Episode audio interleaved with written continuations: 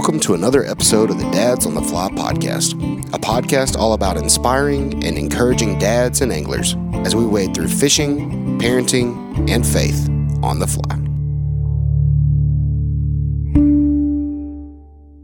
Welcome, everyone, to episode 61 of the Dads on the Fly podcast. I'm Caleb Simmons, your host, and I'll be joined by my brother, Joshua Simmons, and another special guest here in just a few moments. But before we dive into today's episode, we just want to continue to thank everyone who continues to listen and rate and review the Dads on the Fly podcast. We have gotten so much wonderful feedback here recently.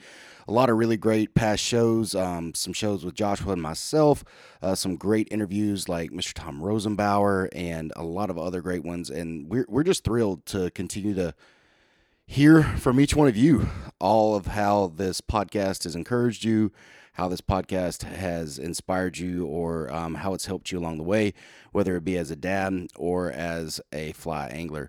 So thank you all for the great response. We just love that we get to continue to do this. We're excited about some future things. We're hoping to possibly be at a fly fishing show in January. We'll be giving some more information out about that as it gets closer. But coming up soon, November the 5th, the Dads on the Fly are going to be at Orvis in Greenville. And so if you are in the upstate of South Carolina or close to Greenville, South Carolina, we'd love to see you. We're going to be hanging out at Orvis of Greenville on November 5th, be doing a little chat on getting your kids in the water and then doing some Q&A as well and just hanging out. So come see us. We would love to chat with you. All right, heading into today's episode, we're really excited. We've got Mr. Peter Stitcher from Ascent Fly Fishing. Now, Ascent Fly Fishing is a really neat group. They're doing some really great things. They're a really awesome shop out in Colorado, and talk about just taking the science and the biology of bugs and using it to make you a better angler. That's what these guys are doing, and they're doing a phenomenal job of it. So I hope you enjoy this interview with Mr. Peter Stitcher. We also take the second part of this interview to dive into a little bit more of just Peter's story. And we get into some deep stuff here, but I think it's really impactful and powerful. So I hope you'll really lean in to this conversation with Mr. Peter Stitcher of Ascent Fly Fishing.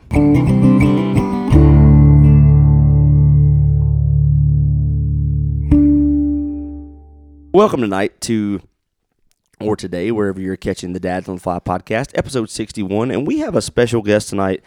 Caleb, this is somebody I met through Instagram, but also through some phone conversations, and it has worked out.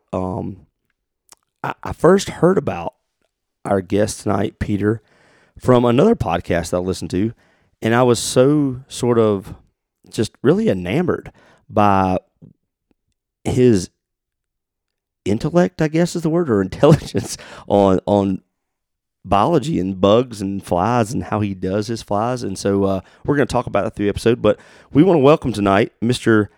Peter Stitcher from Ascent Fly Fishing. So Peter, welcome to Dads on the Fly, man. Hey, Josh and Caleb, thanks for having me. I'm intimidated by this intro. I would be intimidated to talk to me. You make me sound pretty intellectual here. I thought you sounded very smart when I listened to you, man. So we're going to just consider the audience, Peter. Consider the audience. Yeah.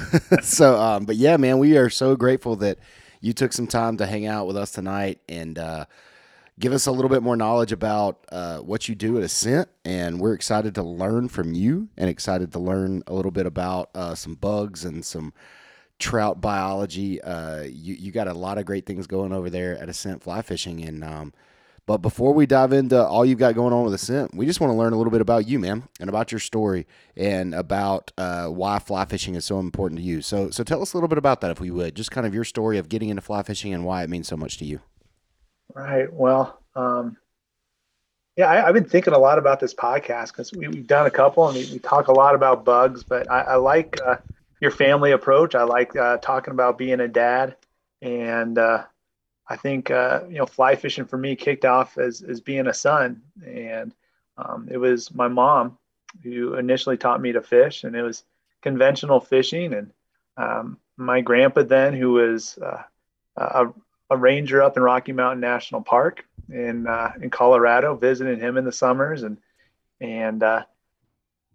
it was a lot of hours sitting, trying to figure stuff out on the side of a stream or a lake with family around me. And so, yeah, I think the connection to the water was always tied to family. And then the water was also a place where I had kind of peace of mind and could explore and get muddy. And I had a million questions, and there was always something to learn on the water. And I met a really great community there. So the water has always drawn me. And so I decided to make a career out of it. I got a couple of degrees that I wasn't using. First degree was in theology. The other one was in missions. And then I started studying counseling in grad school. And ultimately, man, all I wanted to do was fly fish. And I was hoping my clients wouldn't show up to their appointments when I was in grad school as a counselor. And I'm like, I should be fishing now. So I went back and studied aquatic biology with the idea of if I could learn everything about trout and what makes a healthy trout and a trophy trout fish in water, I'm going to be a heck of a lot better fly fisherman. So that's what I did. And that's what I do. So I'm just going to ask a random question here. Are there many aquatic biology programs across the country? I'm just, as a person who studied history, is that a kind of specific thing you have to look for at certain universities, or are there more than I know of? Well, I think there's a lot of marine biology, and there's probably a lot of warm water, freshwater biology. But my focus was salmonids, so salmon and trout, grayling, things like that. And so I think Oregon State is where I studied, and they certainly have an excellent program. Colorado State University also has a really good program for that. And there's a couple out there. I don't think there's many biologists running fly shops, though. Oh, I think it's awesome. Oregon State, the home of the Beavers, correct? That's right. It's the Beavers. Yeah, yeah. I love it, man. I think you're right. There's not a lot of aquatic biologists out there running fly shops. Most of the fly shop guys I know, if anything, it's business degrees and things like that that kind of help them run businesses.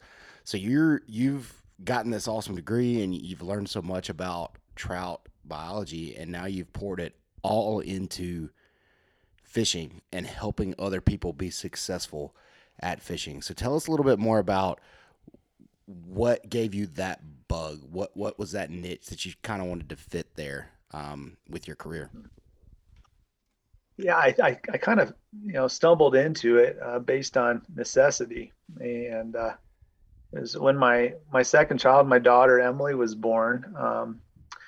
Right around when she was one, she had some kidney issues, and I was working as a biologist. I had horrible insurance, and we thought she was going to lose a kidney. So I was trying to figure out, how do we pay deductibles and do this? And a buddy asked, what are the fish biting on this water? This particular river here in Colorado, and I was one of the biologists that did the studies there. We did the restoration work. We kind of rehabbed that river. And so not only in my head, I'm thinking, not only are these the bugs that live there, these are the life stages. This is the size of the nymph. This is the species of caddis, and they're going to be in the pupa and adult life stages. This is the size and the colors of the dominant midge families there. And I built him a fly box, and he bought those bugs, and I helped, pay the hospital bills, and he came back and he had outfished the guides and his fishing buddies with that box. He's like, "Hey, I'm fishing here next." And I'm like, "Well, I can get some data on that." And I built him a box, and pretty soon I started doing that, and on a weekend selling flies and tying flies, I'd make more than I did in a month as a biologist. So I'm like, maybe I got the secret sauce after all. I love that. So this is where I got to go down this. This is just too cool for me, because me, Caleb, I just don't know as much about entomology as you do. You've been doing a little more research than me, right? So let's just I think our listeners need to understand this. Ascent Fly Fishing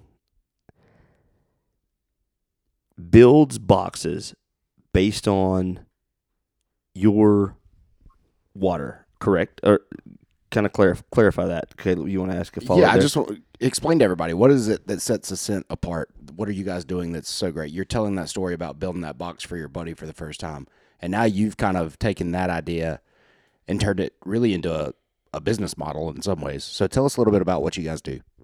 Right. So, there's a lot of great fly shops with a lot of knowledge. Maggie Valley Fly Shop in your area, Shannon and his crew, they're awesome guys. They know their waters. They know their bugs. But, you know, as people are traveling around, or maybe they want a single source for, like, you know, what are they biting on? That's the question that we answer. And so what I've done is over 9 years of business, we celebrated 9 years in business on October 13th. Congratulations. Hey, thank you. Yeah. We built a database of bugs, geeky stuff, right? You know, everything that's been sampled and collected by universities and government agencies and the state and feds, we've compiled these databases. And so I know which bugs are living across the United States, Patagonia, New Zealand. I mean, we have a lot of data. And so someone will hop on our website and they say, I got $50. I'm going to go fish the Deschutes River in Oregon, third week of July. And what we do is we ask them a couple questions. You know, are you a beginner angler and intermediate? You know, do you trust us to match the hatches as you'll see them? Or do you just fish dry flies? You just fish nymphs? That they answer a couple questions. And then we will build them a fly box for anywhere in the U.S., Patagonia, or New Zealand that is organized by the hatches and the life stages of the bugs on that specific water when they fish it. And we do that for North Carolina. We do that for New Jersey, New York, Oregon, Colorado, you name it. And I mean, yeah. That's just incredible, man. I mean, really neat. It's so cool. We think we know what to fish, right? And I mean, that's the number one question you ask when you walk into a fly shop, I feel like. Like, hey, what have they been hitting on lately? You know, what are you catching them on lately? And, you know, you've got guys that are willing to reveal certain amounts of information. Yeah, exactly. I love how you said that there.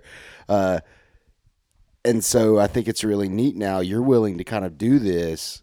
And so let me ask, you're not gathering the information on these rivers. You're just compiling the data from all other types of sources. Is that correct? Well, both. So, you know, we spent 2 weeks ago, my wife and I were in New Hampshire and Maine, and we're poking around the streams up there to see what's the diversity, what's are there more mayflies or you know, caddis in these specific streams. And so, you know, we're out there gathering some information. We are floating on Saturday here, and we're gathering information. But yeah, over time, I mean, there's a lot of information out there. So we do a lot of compiling, and yeah, trout don't speak Latin. They don't know the names of the flies in your box. So exactly. What I do is I just want to break it down that it's a menu. You got a midge row, a mayfly row, a caddis row. All your wets are on one page. All your dries are on the other. So you can go right to that row, follow that hatch. I want people to go out and experience success. And to be successful, you need to unlock the knowledge.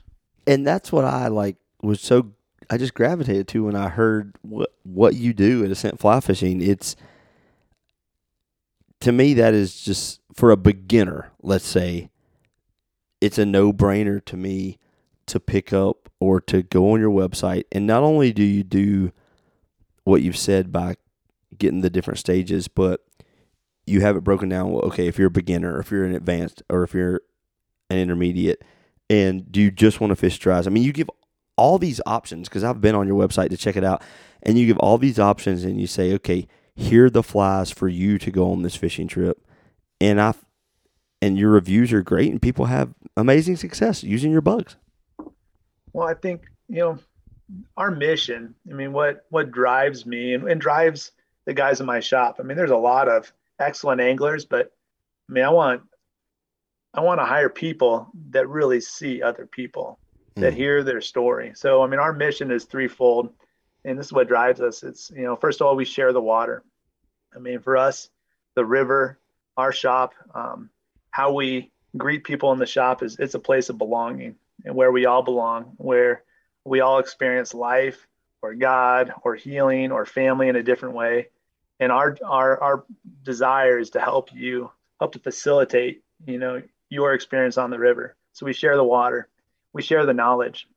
Yeah, I don't need to, you know, geek out and say a bunch of, you know, Latin names, and you know, that would kill this podcast really quick. But what I want to do is I want to break down maybe my unique understanding of the water and fish into a way that's going to help you engage fly fishing and have a better day than last year, have a better season than last year. You know, catch that, you know, how people come to Colorado and I'll drop pins on 7 different species of trout within an hour of here, so they can really, you know, share that knowledge and share the water. So we share the water, we share knowledge, and then we share life. And there's a lot a lot of reasons we fly fish. There's a lot of things that people are looking for when they come into our shop, and fly fishing is just kind of the medium where we share life. Man, that is so great.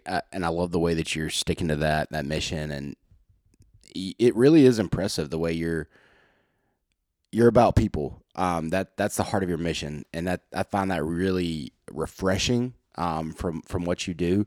A lot of experience I've had with anglers in general is I think there's a lot of hesitancy to share knowledge and to share the water and to share a lot of things, because everybody's scared of burning their spot or burning their secret tricks and their secret tips. And I think what you guys are doing is just really, really special. You're trying to set people up for success. And, I mean, I don't know why we can't all do that a little better. I mean, I understand some of the reason behind wanting to not give away maybe too much information in some places, but I don't know.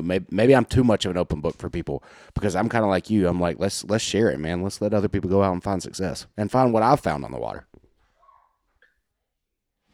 Yeah. It's and I think, man, that's a big question. Why the hesitancy? Why are some shops really open? And maybe, I would say Shannon, the guys at Maggie Valley, again, just great example. Just downriver from you guys. I mean, awesome educators, some of the nicest people you'll meet. And I mean, I could see myself just hanging out in that shop talking to them for hours. Other shops, you go in, you get the side eye, and you feel like they're sizing you up for how many able reels they can sell you. And if they can't, that's it, right? And we don't wear nice enough clothes to get the good attention there. So I don't either. Yeah. But I think, it's a spirit of sparsity, right? Like I need to hold on to this. Some shops are all about trying to get that commission, get that guide fee before they tell you where to go fish. Like it's all about what can I get? Man, I feel really blessed, even though, my shop for the last 9 years has been, based out of my home. We'll have 500 guys on a weekend when we do an event. But so, I still feel blessed, even though it's maybe we don't, check off all the measures of success standard to this business. We have an awesome community, and because I feel so blessed, man, I'm happy to share. So let's talk about what you just said there, because I follow you on Instagram, and I've seen what you do. You do a pop-up shop, correct? Like right out of your. Is it it's like your garage, correct? Like you just people just swing by and get what they need, right? Well, sometimes. So yeah, we have 55 full-time fly tires. We tie about 2,500 dozen flies a week, and we keep about 600,000 bugs here at the shop. But 600,000. 600,000. Wow. Yeah. I won't lose that many in one fishing trip. I think that might I might not put that many in a tree for you. That might last Joshua a year. Well, we what we've invested in is we invest in our tires, we invest in our community, we invest in our fly tires families, and that has required us to choose. Man, maybe we're not going to buy a building right away. Maybe we're not going to put $7,000 a month into rent. Today we did make an offer on a building, which we're hoping comes through. It's we've had this kind of guerrilla marketing model where I can break down all those flies, all of our gear within an hour and a half. We'll drive across Denver and we'll set up where there's a tap house and food trucks. We'll do an event there for 2 days, or we'll go to a show, or we used to, partner with different fly fishing companies, and the fly fishers follow us, and it's grown to an awesome community. We got about 75,000 people a week to get our newsletter, and they are what we do and why we do it. That's great, man. I love, that's the thing that's drawn us into the sport so much is the community. We've been able to experience that a lot through this podcast here in the last year or so, and it's really neat the great people that exist in this community. And it has been so special to me. I've been impacted and affected in a very positive way because of the people that we get to meet through this awesome sport that we love. So you mentioned, I'd love to hear a little bit more though about your company, and then I want to dive. We're going to take a break here in a little bit and dive into some more stuff about you. But I'd love to hear a little bit more about Ascent. Tell us a little bit. You said you really try to invest in your tires, and you were telling us a little bit off air about your tires. So do you mind diving a little bit deeper into who your tires are and how you're trying to invest in them and how you really see it as in some ways like a mission you were kind of telling us earlier? Yeah. I mean, the reason that I got into kind of commercial fly tying and you know, utilizing my degree as part of a fly fishing business was to support my family, to provide opportunity, to provide healthcare for my family, and that's the same with fly tires around the world. Most flies, I'd say, you know, 90+% of commercially tied flies are tied in Thailand, Sri Lanka, or Kenya, and there's been a fly fishing tradition in Kenya for almost 100 years, and so. About 2 hours from the Fulling Mill factory that ties Orvis's flies in 2014, I opened my first factory with 2 tires and a manager, and that has grown to 2 factories with 55 full-time employees now. And in a country that's got 75% unemployment, fly tying is an artisanal, really good job. And I don't know how other companies do it, but you know, what I wanted was my daughter to have healthcare, so, you know, her kidney can get fixed. So we provide interest-free microloans covering healthcare for our tires and their families. They can draw whatever they need out of it. And maybe over 6 months, you know, 10 cents a dozen, they'll just tie off that amount. And then it goes back into the pot. Yeah, we have a profit share. So 6% of the flies. Sales go right back to tires every quarter. And we just feel like, I mean, this shouldn't be a paycheck to paycheck thing. I want their kids to go to school. I want their kids to go to college. I want them to advance. And over 9 years, I mean, our primary manager's daughter now, she's wrapping up law school. And within one generation maybe 2 generations from the village to law school, I mean, that's our trajectory of success, is seeing our tires and their families prosper. So there's no buying a building and picking up big lines for me without, you know, sharing that blessing with them. So we're going to invest in our people first, and then we'll invest in our business here. That's incredible. And I love the way, I think a lot of businesses could learn from that and being effective. I feel like the more you take care of your people, the more success you're going to have in business in the long haul. You may not get there as fast as you want to, but I think it's going to help you a lot longer in the long haul. So just kudos to you for being willing to do that, for being willing to invest in the people that are helping you be a success. And so I think that's really great. And you're paying those people in Kenya a living wage. They've got great jobs over there because of what you've set up. And so I think it's awesome. I really love that. I can't. Oh, go ahead. Sorry. Yeah. Oh, no. They take pride in their work. I mean, they work hard. They tie great flies. And so I'm happy to say, yeah, I'll back everything up they tie with 100% quality guarantee, because I love what they do. I love them. And my kids love their kids. Like, yeah. That's great. Have you had the opportunity to go over there? Yeah. So last time was pre-COVID, but yeah, my kids, I mean, last time they spoke better Swahili than I did. Wow. And I mean, I didn't know where they're at half the time, but I knew the whole community is watching them. So, you know, they'd be all right whenever they come back. That is really cool, man. I love it. And I love that. I love you've been over there and been able to invest in it. That is really neat.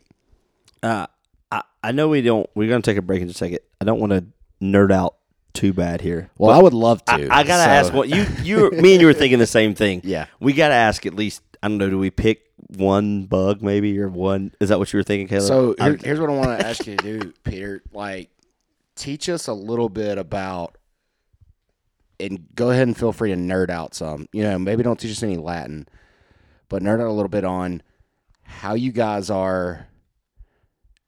I mean, you know, I know obviously like emergent stage of bugs and the life cycle of a mayfly or caddisfly and such of that nature. Yeah, just pick one. So, okay, so teach us, what are you doing? Like, if we were going to say, hey, and I did want to ask this before we even ask this question. Do you provide the information without people like purchasing the flies? Like if somebody wanted to go on there and say, hey, I want to tie some flies for this area, but I'm not really sure what to tie. Do you provide that knowledge as well? Absolutely. Yeah. So, you know, I'm happy to just provide knowledge, and there's never a hard sell, you know, to buy bugs. You know, people come in and say, hey, I think we're used to going into a shop and saying, I'll pay $40. Can I get some information? I'll buy $40 worth of stuff. Yeah. But I'll look at their fly box and I'll be like, you only need $6 worth of flies. This is where you need to fish. Yeah. So you don't ever need to buy stuff. So yeah, you can email me, you can text us. All that's, yeah, happy to help. That'd be great. All right. So yeah. So my next question, teach us something about, maybe even a river out here in North Carolina. Maybe the most common. What bug lives across the United States?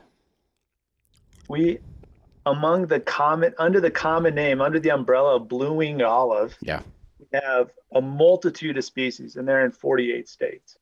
So that blue winged olive, spring hatch and fall hatch in most areas, and live water, free swimming mayfly.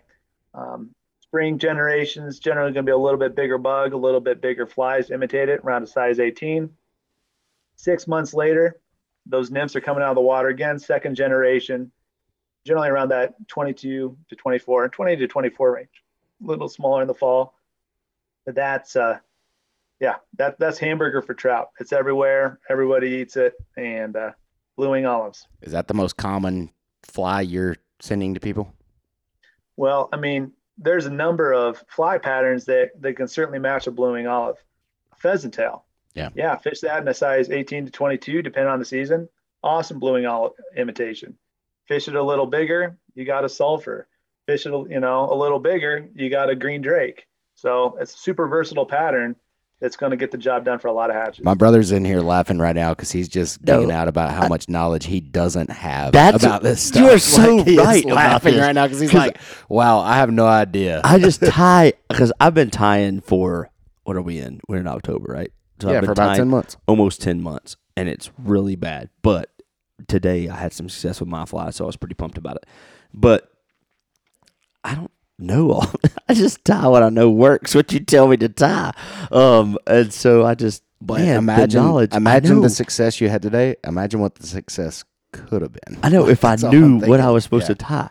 So that is just incredible, and I would encourage all of our listeners to reach out to Peter via Instagram, or just send him an email. And first of all, get one of these boxes, or, if you're a tire, find out what to tie. Yeah, where you live. I think really too, being able to get that information from you, and especially I just got back from a trip to Colorado, and I'm kicking myself for not hitting you up and being like, hey man, hook me up with a box while I'm out there, and telling me what to do. I should have done that. And I think from now on, especially anytime we travel, because you can get online and you can Google and you can try to figure out all the best stuff you can. And but I think going to somebody like you that's got a lot of research and a lot of knowledge behind why you're saying what you're saying is extremely important.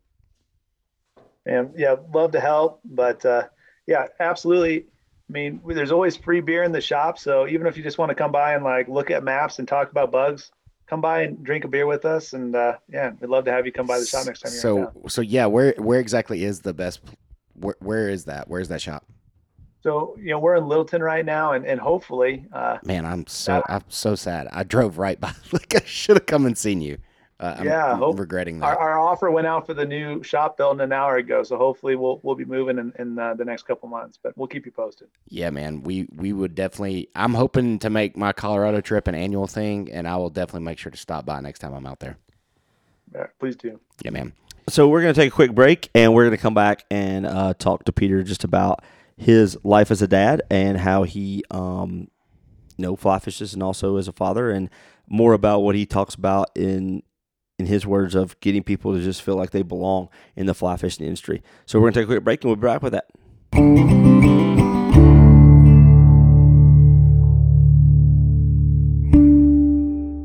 Dads on the Fly is brought to you by Maggie Valley Fly Shop. Located in the heart of Maggie Valley, the shop offers guide trips and top-of-the-line gear and apparel for all your fly fishing needs.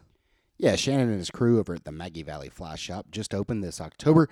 They're already making a great impact here in western North Carolina. So if you're taking a trip to the Great Smoky Mountains or anywhere in western North Carolina, make sure to give them a shout for a guided trip or go see them for any of your fly fishing needs. You can also check them out online at MaggieValleyFlyShop.com. And we are back with Mr. Peter Stitcher from Ascent Fly Fishing. Peter, thanks again for being with us. You've been teaching us a lot about bugs, a lot about what you do at Ascent, and just want to encourage people to check you out. And so before we go any further in this podcast, where's the best place to find you online for people to shoot you and ask questions, shoot you a message, and find out more about Ascent Fly Fishing? Right. Well, yeah, so ascentflyfishing.com, and that's the best way. So we've all the podcasts we've been on, all the videos we've done, all the articles I've written. We, when you get on our website, you'll get a prompt. You'll see a video about us and get a prompt to receive our newsletter. And every week we send out a new podcast, a new article, a new video that breaks down the science of what's happening in that season. How do you fish it? And we also do like 20% off on the hatches that are working that season. So that's a great way to stay in touch. On Instagram, I'm not great at DMs, but some of my team are. You can definitely follow us and see what's going on. And then you can come join us in the shop. Beer's always free. Information's always free. And we'd love to share some space and hear your story and help you engage the water. I think we need more locations. That's a good gig. I think we need more locations. But so we'll just dive in a little bit, man. This is Dad's on the Fly, and I know you had reached out. We through our communication, just talking. You were kind of excited about what we do here at Dads on the Fly, and as a father yourself, just wanted to give you a chance to talk about what it means to you to be a father, but also to, you know, be a father who's a fly fisher, and how you connect those two. Yeah, I mean, for me, fly fishing, I think there was a season in my life, like a lot of guys, where fly fishing was about ego, was about catching big fish, was about making a name. But you know, sometimes as you're doing that, you learn pretty fast how small you are, and life kicks you in the teeth, and it makes you reevaluate, and reevaluating family is certainly something I spent a lot of time doing over the last couple of years. So fly fishing for me is more and more become a medium for relationship. It's a place where, you know, we can be vulnerable, where, you know, we can affirm each other, where we can share space to heal, to process. And I share that with my sons, and I share that with my parents as a son. If you have eyes for it, if your heart's open to it, a lot of people are looking to share, are looking to engage, are looking to find someone to hear them and to tell them it's going to be all right. And our kids do that. And man, I got examples of that every day in the shop. So yeah, that's what fly fishing is for me, is a way to walk with people in life. And I love that. And so you've got two kids, is that right? They're 12 and 10. I think you were telling us off air a little while ago. Yeah, my daughter's 10, my son's 12, and, both little river pirates. And so what does that look like? What does that mean? Yeah. So, you know, here in Colorado, when we're on the raft, on the Colorado River, the Amtrak runs by twice a day. It heads west at 11 and it heads east at about 1 o'clock. And from the first time my kids could, you know, hold on to the rope on the front of the raft, I taught them that when that Amtrak comes by, you got to moon it. So I love it. That's river culture, you know. You moon it. River pines. That's great. You learn how to make fires, and you know you can play with the fire as much as you want. The river's right there, and we learn to whittle, and around these fires, and around the fish, and around the river, we talk about life. We talk about emotion. We talk about disappointment and hope, and that's where we have some of our best meaningful conversations. Do you feel like fishing in the river is a good teaching tool for you as a dad? It is. You know, I think my tendency, and this comes from being a son and and probably a wounded son. We all got dad wounds, right? Where, shoot, they try to do their best, but it's never what we need or when we need it. And my tendency is to strive, to work harder, to put in more effort.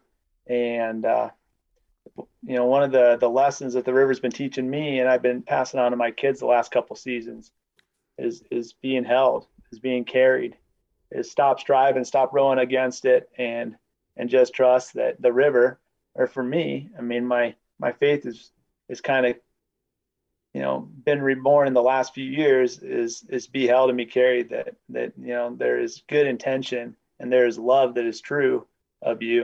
And you just got to trust that and be held and carried sometimes. So that's something I've been sharing with my kids this season, and the lesson that I learned on the river. And I love that. We could probably go miles on that train of thought right there. But do you feel like, I know this is true for me, and I hope as my sons get older that we have more opportunities for this, but I just feel like, and you were saying this, it's just easier to have those conversations on the water or around the water. Well, I think as men in general, we do better opening up and having honest conversations around some sort of activity. Mm. And there's a lot going on the river. I mean, you know, if I was on the river with a buddy and my right-hand man in the fly shop this last Saturday. And it's this mix of, you know, I'm lining up the drifts with the oars, and you know, they're casting flies, and we're encouraging each other by, hey, you idiot, you missed the spot. Yeah, exactly.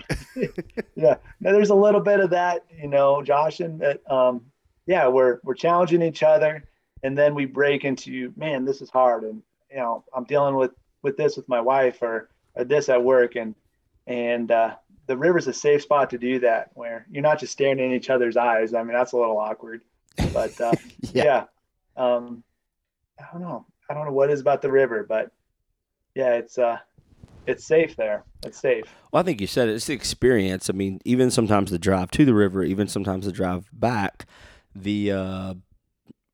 just sitting, taking off your waders, or sitting, you know, taking off your boots at the end of the trip, and just sitting, and it does lead to deeper conversations. And I think sometimes as guys and gentlemen, you know, it's just being outside.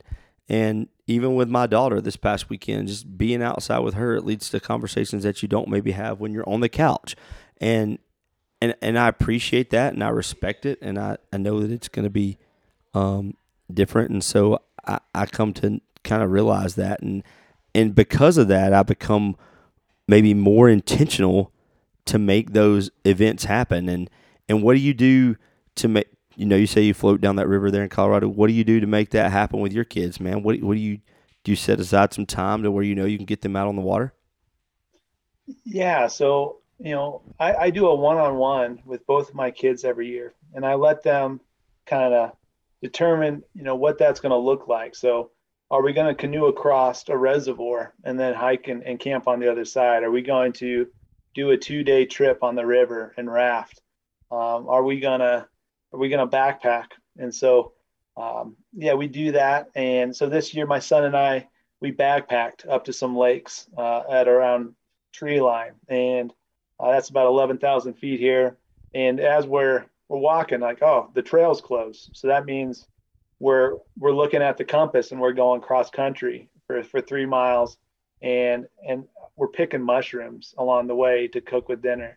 And, you know, he's choosing the flies to fish, and we're talking about, you know, the conversation as we're talking is about the desire to belong. He's entering middle school, and kids are starting to separate into, this is my sport, this is who I am, these are the games I play, this is how I dress, this is who I am, this is the music I listen to, this is who I am. And I was able to speak to him like, all these people are wanting to belong. They're wanting to be told that they matter, that their story matters, that their lives matter, that they have a voice. And I'm like, that's the same way in the fly shop. Every time somebody shows me a picture of their fish, I've seen a million fish, but what they're saying is, am I part of your club? You know, am I good enough to share this space with you? And so I celebrate every 5-inch fish. and I will look at a million more fish pictures because I want them to know they belong.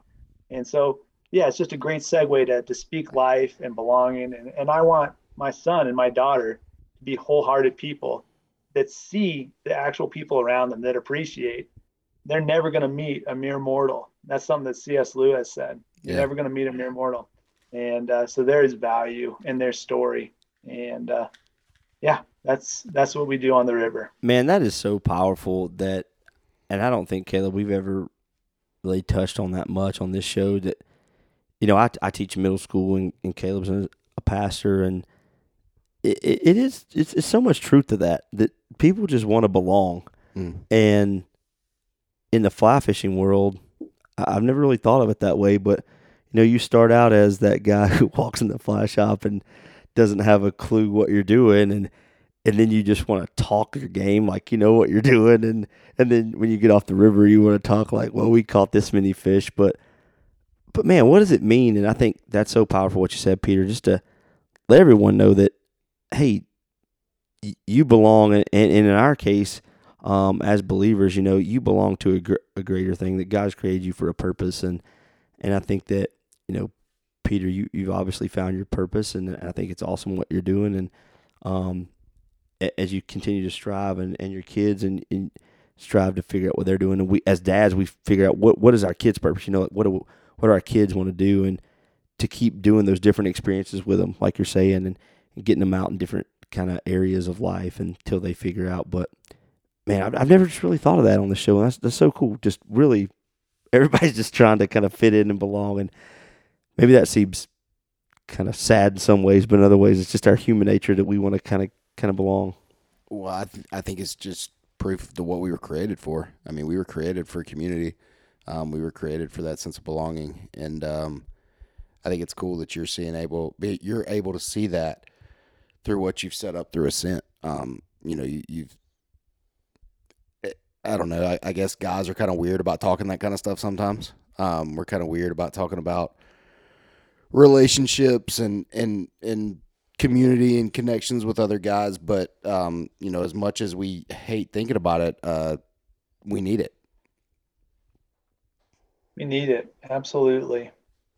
And I mean, I think all of us, you know, in walking into certain fly shops, we felt like we don't belong. Yeah. And that's not saying anything about us. That's just what that's showing us, is the sparsity, the inability of those people to really meet us where we're at. Yeah. And so when people come into our shop, I mean, my guys, they stand up, they shake their hand, and they get to know their name. Like, what is your name? And when they leave, we thank them. There's a lot of places you could have bought flies today. There's a lot of places you could have spent your time, but you chose to come here, and we appreciate you sharing your story and your time with us. And I mean, out of the blue, like today, I had an older gentleman come in, and I asked, "What are you guys looking for?" And like, we don't know. And I'm like, "Where are you fishing?" He's like, "My dad died, and we need to put flies in his coffin because He loved fly fishing." And then you stop, and you're not selling them stuff, you're not pushing a rod. And you just, I mean, I could look at him, and I've experienced loss, and I can just say, man, I am so sorry for your loss. Tell me about him. Tell me about his love for fly fishing. And he's talking about fishing with his dad. And we pick him out 2 flies. It cost $2.50. But I don't care. I would have given him the flies.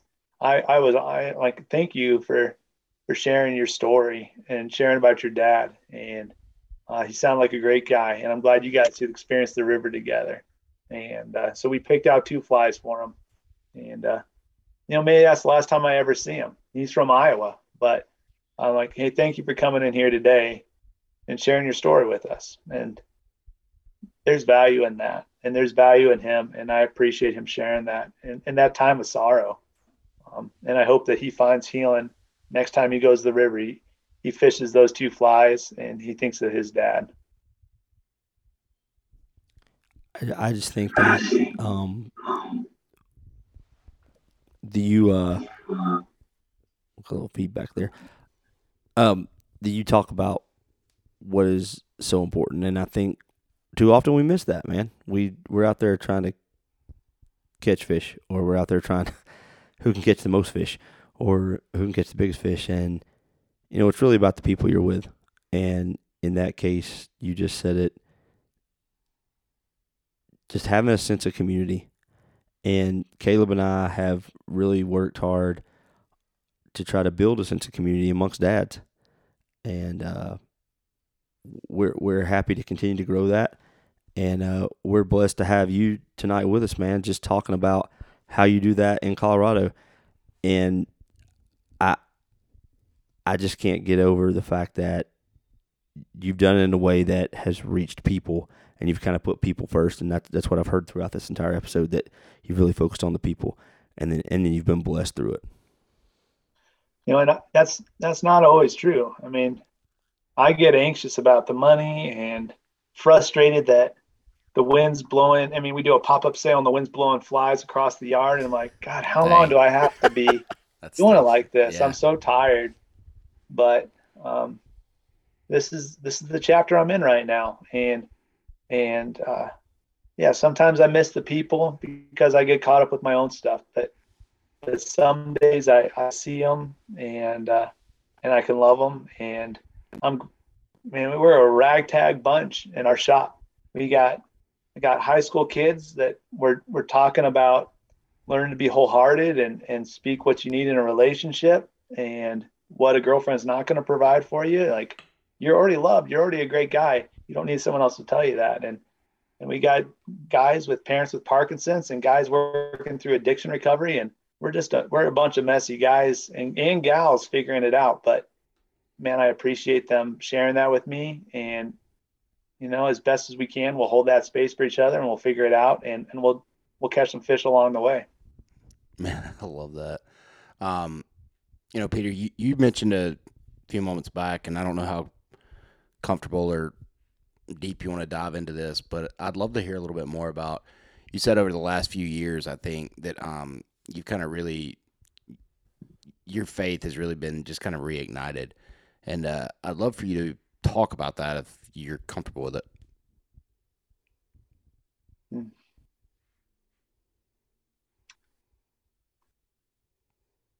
Yeah, I think, you know, the name that I had been trying to build for myself, like, you know, if you think about rods, you're going to think about Sage. If you think about waders, you'll think about Sims. I had this idea that if you wanted to learn how to fly fish, you would think about Ascent Fly Fishing. Mm. And there was a lot of ego, and there was kind of a desire to belong that was really tied into that.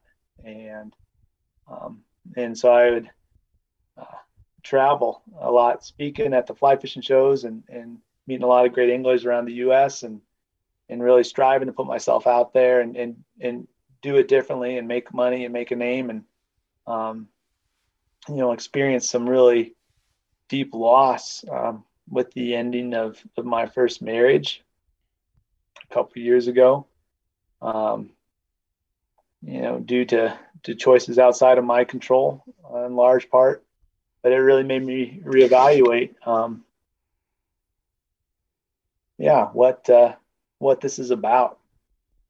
And a couple people in my life, you know, met me in those really dark times of loss, and they affirmed that, you know, you are seen and you've done enough and you're known and you're loved, apart from all this fly fishing, apart from Ascent Fly Fishing, apart from being a great angler.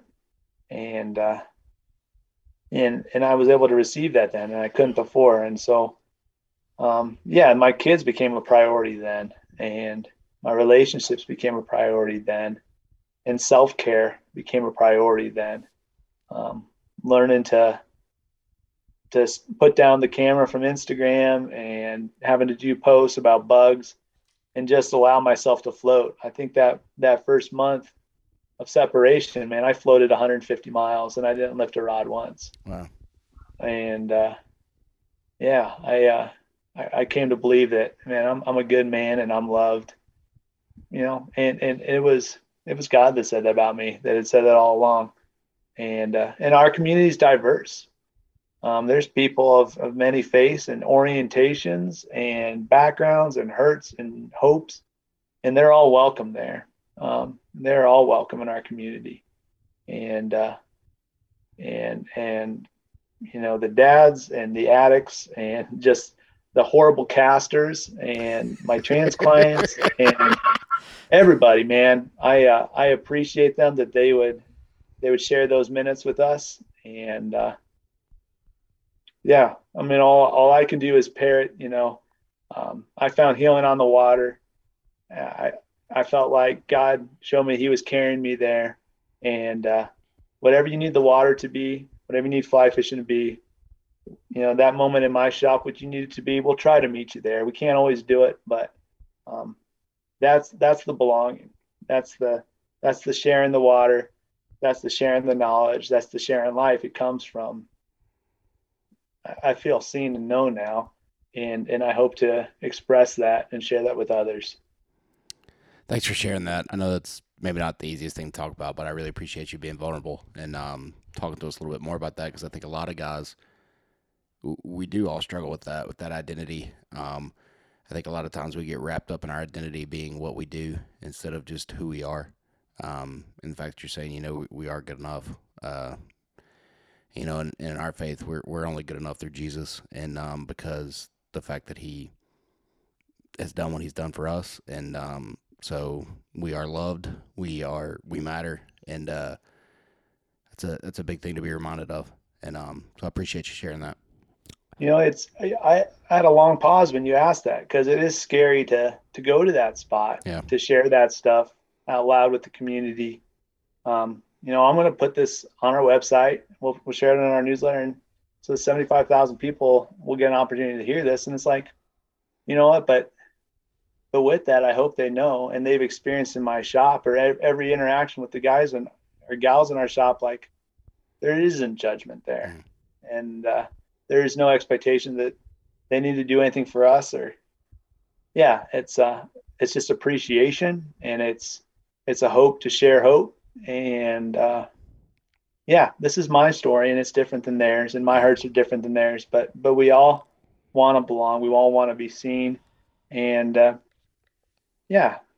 hope that our community and our space is a safe space for them to share their story, to be seen, and hopefully we can enjoy catching some fish together. I love it, man. Yeah, man, what a great thing. I mean, just in what we do, what you do as a pastor and what I do as a teacher is just to I try to let kids know every day, and I've tried to do better this in recent years as I've grown up and matured, that, you know, they are special, and as you just said, everybody is special in their own way, and they are created in God's image to do great things, and just to remind them of that, no matter what those great things are, and those great things are different from other people. And I think too many times, and I just want to echo what you said, we get caught up in we have to do it this way, or it has to look like this, or we get this pressure, or we're intimidated that it has to be this, and you know, and we all do that in all lines of work and all lines of everything in fly fishing, or even just in our jobs and careers. Like this is what the world says we have to be. I just want to say thank you, man, for bringing that to this podcast tonight. And before we close, I just want to remind everybody, AscentFlyFishing.com, correct, Peter? Yes. Ascent Fly Fishing on Instagram. We will put all this in our show notes. And folks, I'm just telling you right now, if you're fly fishing and you're a beginner or an advanced, intermediate, somewhere in between, you owe it to yourself to get a box of bugs where you're going to fish. I mean, it just makes so much sense. I can't believe I've never thought about this before until I heard about Peter on another podcast list too. So, Peter, we appreciate here at Dads on the Fly for you taking your time this evening to speak with us, and we are excited for all that Ascent Fly Fishing is going to do in the future, and what you guys are going to keep growing and keep spreading out and getting great bugs in the hands of anglers. Well, thank you so much for having me on, guys. It was great to meet you and to meet your community, and any way that whoever's listening to this and whenever they hear this, if in a way we can encourage you and empower you to engage the water or your kids, we are happy to do so. And if you're in Colorado in the Denver Front Range, we'd love it if you'd come by the shop and hang out with us. And we'll look at flows. We'll look at your fly boxes. We'll look at hatch charts and maps, and we'll map you, you know, a 9-species trout tour with hot springs and breweries in between. And if you don't need any bugs, man, we'll shake your hand as you leave and give you a free decal and a beer. And yeah, man, I appreciate your presence. Man, you are speaking my brother's language right now, and I'm sure he's probably looking at prices to Colorado. So, man, we want to get out there. We'll hopefully get out there to see you guys. But Peter, thank you for your time, and thank you for your willingness to be open and honest about some things. And we just can't thank you enough for being willing to share your story. And so, everyone out there, thanks for listening tonight. And until next time, tight lines. Thank you for listening to this episode of the Dads on the Fly podcast. We hope this episode has inspired and encouraged you as a parent or an angler as we wade through faith, family, and fishing all on the fly. Make sure to check us out at dadsonthefly.com or find us on Facebook and Instagram at Dads on the Fly. Shoot us a message, as we always love hearing from you all. If you'd like to check out any Dads on the Fly merchandise, you can find it there as well. And as always, if you can, leave us a rating or review and share this podcast with a friend. Until next time, tight lines.